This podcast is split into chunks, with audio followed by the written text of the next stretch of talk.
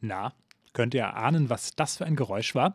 Genau, das ist die Plastikverpackung von äh, ja, einem Croissant, was ich heute gegessen habe. Ich weiß nicht, wie es bei euch aussieht.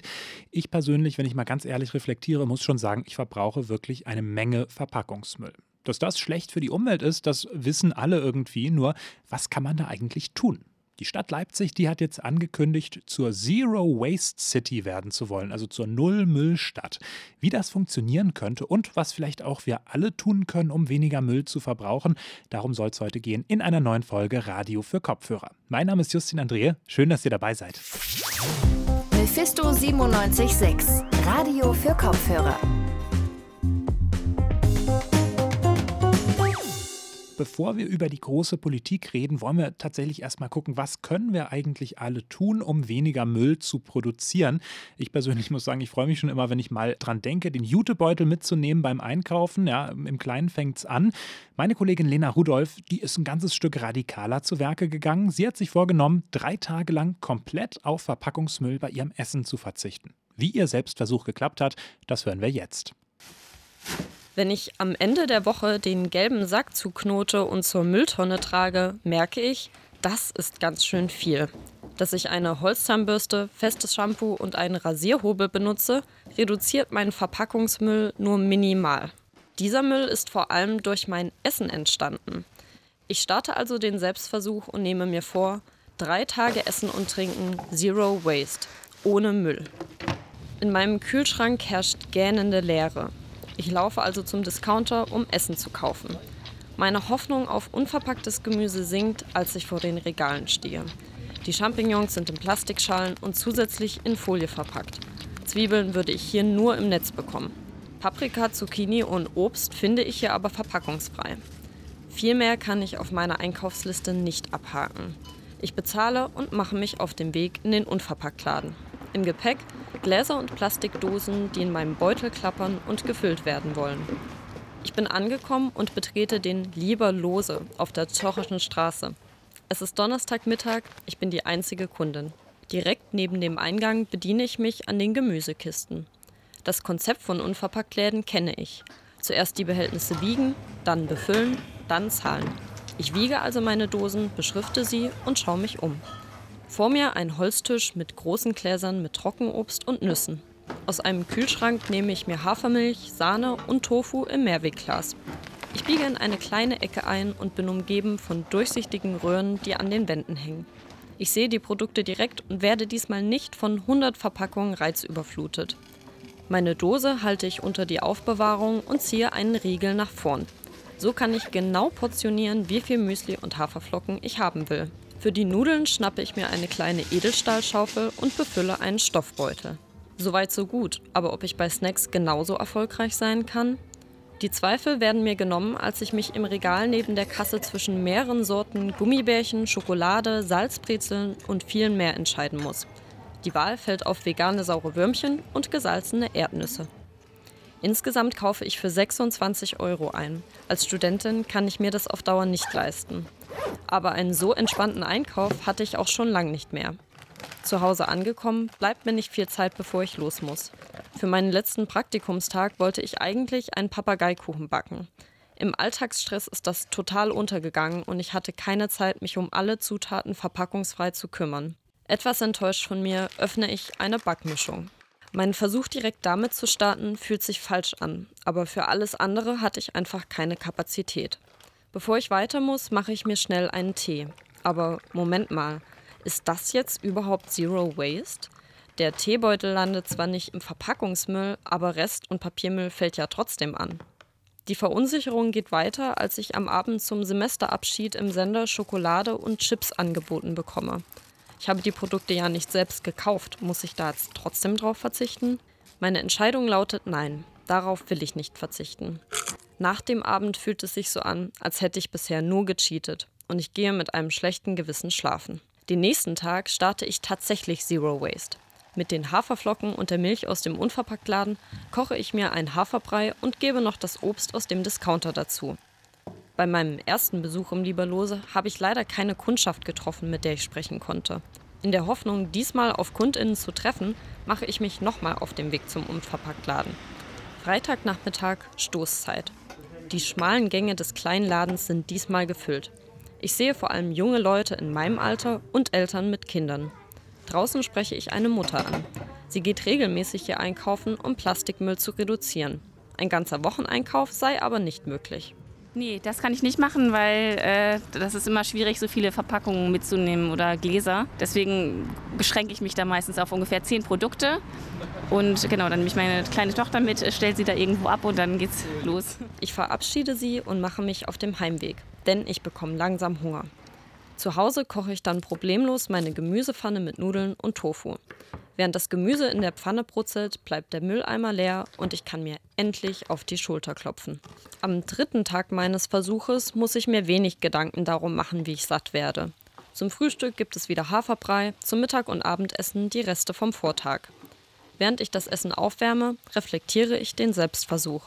Innerhalb von drei Tagen habe ich gemerkt, dass ich auf Dauer nicht komplett verpackungsfrei essen kann. Ich muss zugeben, dass ich zwischenzeitlich auch echt Lust gehabt hätte, mir einfach etwas zu bestellen oder eine Tiefkühlpizza in den Ofen zu schieben. Und für einen komplett müllfreien Alltag fehlt mir die Zeit, das Durchhaltevermögen und letztendlich als Studentin auch das Geld. Damit möchte ich nicht sagen, dass Zero Waste ein Konzept für die Tonne ist. Ich glaube nur, dass es für die wenigsten möglich ist, komplett auf Verpackungsmüll zu verzichten. Da finde ich es besser, wenn wir aufhören, in Extrem zu denken und jede und jeder so viel tut wie möglich. Gleichzeitig blicke ich mit Erwartungen auf Politik und Industrie. Es ist zwar schön, wenn wir alle privat unseren Beitrag leisten, die Verantwortung für eine nachhaltige Abfallpolitik möchte ich aber nicht allein tragen. Drei Tage kein Verpackungsmüll, das war der Selbstversuch meiner Kollegin Lena Rudolph. Ja, die Verantwortung für die Abfallpolitik, die will Lena nicht übernehmen, hat sie gesagt.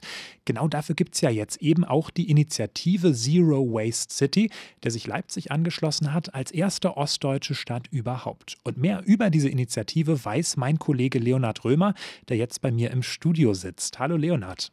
Hallo Justin.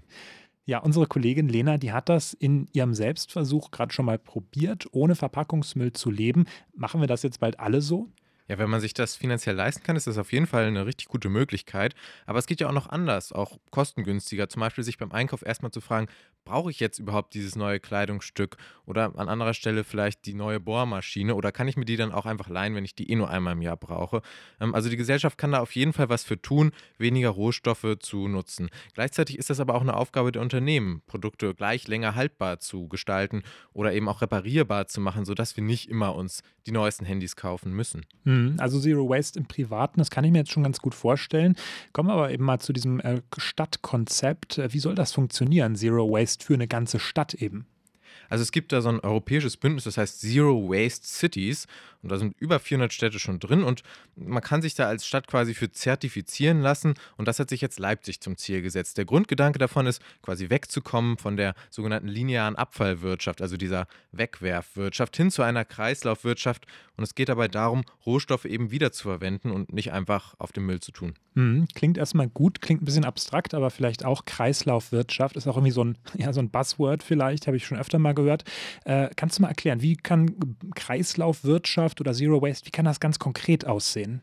Zero Waste ist ja Englisch und bedeutet ganz einfach übersetzt kein Müll, aber so wird das natürlich nicht funktionieren, dass wir gar keinen Müll mehr produzieren. Es geht also darum, Abfälle zu verringern und wegzukommen von dieser Wegwerfwirtschaft. Zum Beispiel beim Takeaway-Essen kennen wir das ja alle, gibt es Einwegverpackungen, gibt es aber auch Mehrwegverpackungen und die Mehrwegverpackungen, die sollten dann also gefördert werden und darum geht es dann, Unternehmen und Privatpersonen bei solchen Angelegenheiten zu unterstützen.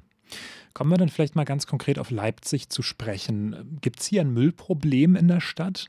Naja, es hat natürlich nicht nur Leipzig ein Problem mit Müll, sondern die ganze sogenannte Weltwirtschaft. Wenn man davon hört, dass in der Arktis jetzt schon alles voller Plastikmüll ist, hat natürlich auch Leipzig als Großstadt hier äh, viel Müll, den wir produzieren. Deshalb hat sich die Stadtreinigung schon seit einigen Jahren ähm, damit auseinandergesetzt, so eine Zero-Waste-Vision zu entwickeln, wie sie es nennen. Susanne Zohl ist da Pressesprecherin und hat mir gesagt, dass in Leipzig die Voraussetzungen dafür eigentlich ganz gut sind einerseits das starke Netzwerk, was wir hier schon vorfinden, also engagierte Umweltverbände und Institutionen.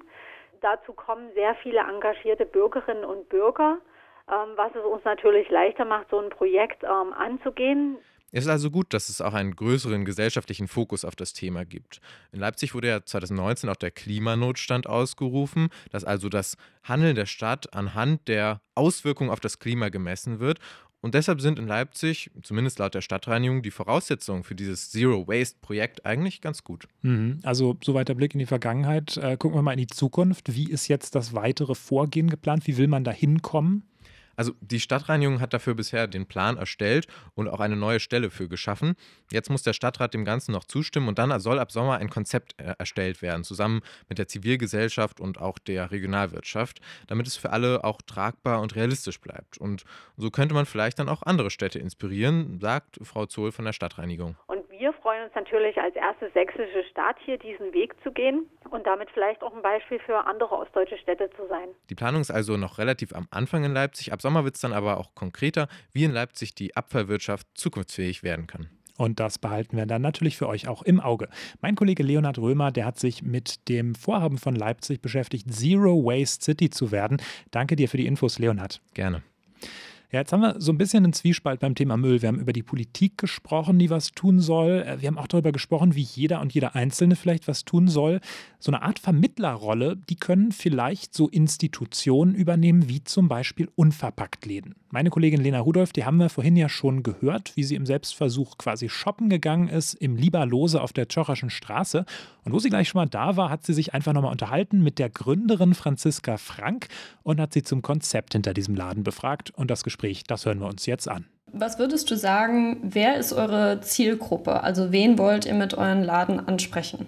Ich finde das eine super schwierige Frage, weil wir wollten mit der Gründung eigentlich alle ansprechen, tatsächlich unverpackt einkaufen für alle möglich machen. Ähm, tatsächlich sind wir jetzt, glaube ich, so gewachsen und so geworden, sage ich mal, dass wir ein Laden sind, in dem wir ähm, vornehmlich Bio-Lebensmittel anbieten, aber auch darauf acht geben, dass das bezahlbar bleibt. Zum Beispiel sind im Vergleich zu ähm, den umliegenden Bioläden zum Beispiel ist unser Obst und Gemüse ein bisschen günstiger. Wir sagen, das muss irgendwie für alle gesund sein und für alle irgendwie halbwegs bezahlbar. Der Name Unverpacktladen sagt es ja schon, man kann bei euch verpackungslos Lebensmittel einkaufen gehen. Wie verpackt und transportiert ihr denn selber eure Ware? Das ist auch eine umfassendere Frage, weil damit wir unseren ja, Maßstäben und Werten an so ein Konzept gerecht werden, haben wir über 100 Lieferanten. Ähm, das heißt, ähm, wir haben so einen Maßstab, der, äh, also ich wähle zum Beispiel einen Lieferant so aus, dass er ähm, unserem Verpackungskonzept äh, gerecht wird. Das heißt, entweder die Ware in einem äh, Pfandgefäß zu uns bringt oder in einem Großgebinde, das heißt zwischen 10 und 25 Kilogramm. Ähm, und so kommen eigentlich fast alle Lebensmittel zu uns. Und dann ist es so, das, was zu uns gebracht wird und Verpackung erzeugt, zum Beispiel wenn es jetzt kein Pfandgefäß ist, dann ist es ein Sack aus Papier oder Plastik. Und der wird bei uns ähm, auch wieder verwendet. Das heißt, wir haben jetzt innerhalb der letzten drei Jahre einfach Abnehmer gefunden, wie zum Beispiel Foodsharing, aber auch ähm, Endverbraucherinnen, die aus unseren Säcken einen Mehrwert nehmen. Das heißt, die als Verpackung, Verpackungs- oder Transportmittel verwenden. Und damit haben wir in zwei Wochen tatsächlich genau so einen Abfall, wie es eine Großfamilie ähm, haben würde. Das heißt, wir haben eine Haushaltstonne Papiermüll in der Woche, äh, in aller zwei Wochen, die anfällt und eine Vierteltonne Plastikmüll, die bei uns noch anfällt. Das ist dann halt all das, was wir nicht mehr weiterverwenden können, was dann schon beschädigt beim Transport zum Beispiel war. Aber wir machen uns tatsächlich den Aufwand, den quasi Müll, der entsteht, dass der noch einen ähm, weiteren Lebenszyklus hat. Ja, Stichwort Müll, auch äh, jetzt für KundInnen gedacht.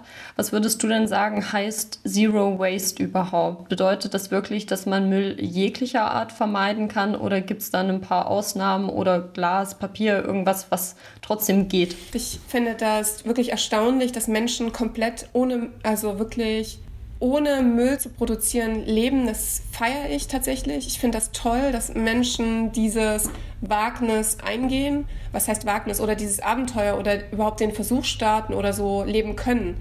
Ähm, ich glaube aber, dass es halt für die breite Bevölkerung überhaupt nicht lebenswert, äh, lebensmöglich ist und vielleicht auch Leute abschreckt.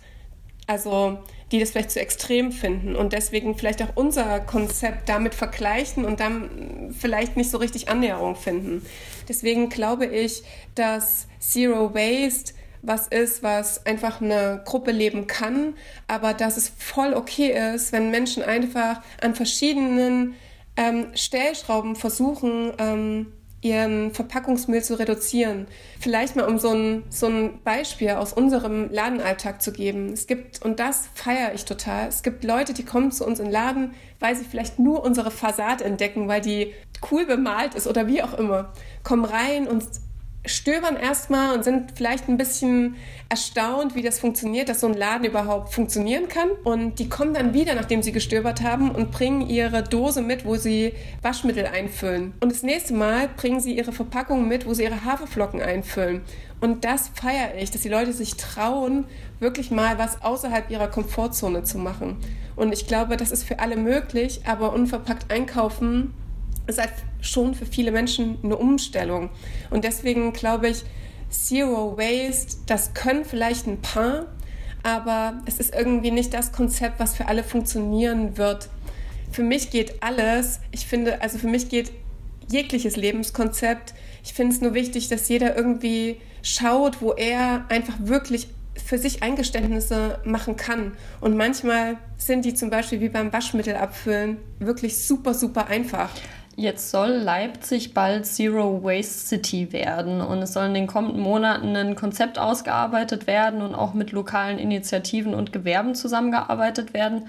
Hast du davon gehört oder habt ihr als Laden auch Pläne, da irgendwie Teil dieses Projekts zu werden? Ja, also zum Teil klar, ich habe davon gehört und ich finde es mega großartig, dass die Stadt dafür eine Stelle geschaffen hat. Ähm, ich bin super neugierig, was daraus wird und was der Mensch, der diese Stelle antritt, ähm, auch wirklich bei der Stadt erreichen kann, weil ähm, ich versuche sehr positiv zu denken. Ich weiß aber, dass bei der Stadt die, die Uhren viel, viel langsamer ähm, laufen als bei uns zum Beispiel. Also ich kann in so einem Laden schnellere Entscheidungen treffen, ähm, als es vielleicht bei der Stadt der Fall ist. Und wir haben jetzt keine beratende Funktion, was ich total cool fände. Vielleicht, ähm, vielleicht hört dieser Mensch zu, der diese Stelle besetzt. Ähm, ich fände es mega klasse, wenn genau ähm, solche Instanzen auch mit uns in Absprache gehen oder vielleicht sich auch Beratungen oder Ideen einholen. Mir fehlt tatsächlich die Zeit, um dann noch mehr zu tun als das, was wir jetzt gerade tun. Aber ich wäre total offen dafür, um zum Beispiel auch ja, mit dem, was wir halt leisten können, auch wirklich zu beraten und vielleicht mitzuhelfen, klar. Das sagt Franziska Frank. Sie ist Inhaberin des Unverpacktladens in der Tschocherschen Straße. Und damit sind wir auch schon wieder am Ende angekommen von dieser Folge Radio für Kopfhörer. Ich weiß nicht, wie es euch geht. Ich muss sagen, ich habe eine ganze Menge gelernt eigentlich. Gerade diesen Aspekt, dass die Kosten von unverpacktem Essen auch durchaus in den Erwägungen der BetreiberInnen eine Rolle spielen. Das war mir irgendwie vorher so nicht klar. Ich hatte da vielleicht Klischeebilder im Kopf von so sehr wohlhabenden Bio-BürgerInnen. Das ist auf jeden Fall ein bisschen aufgebrochen worden. Wie dem auch sei, ich bedanke mich ganz herzlich erstmal bei Magdalena Uwer und bei Lena Rudolph. Die waren für diese Folge redaktionell verantwortlich.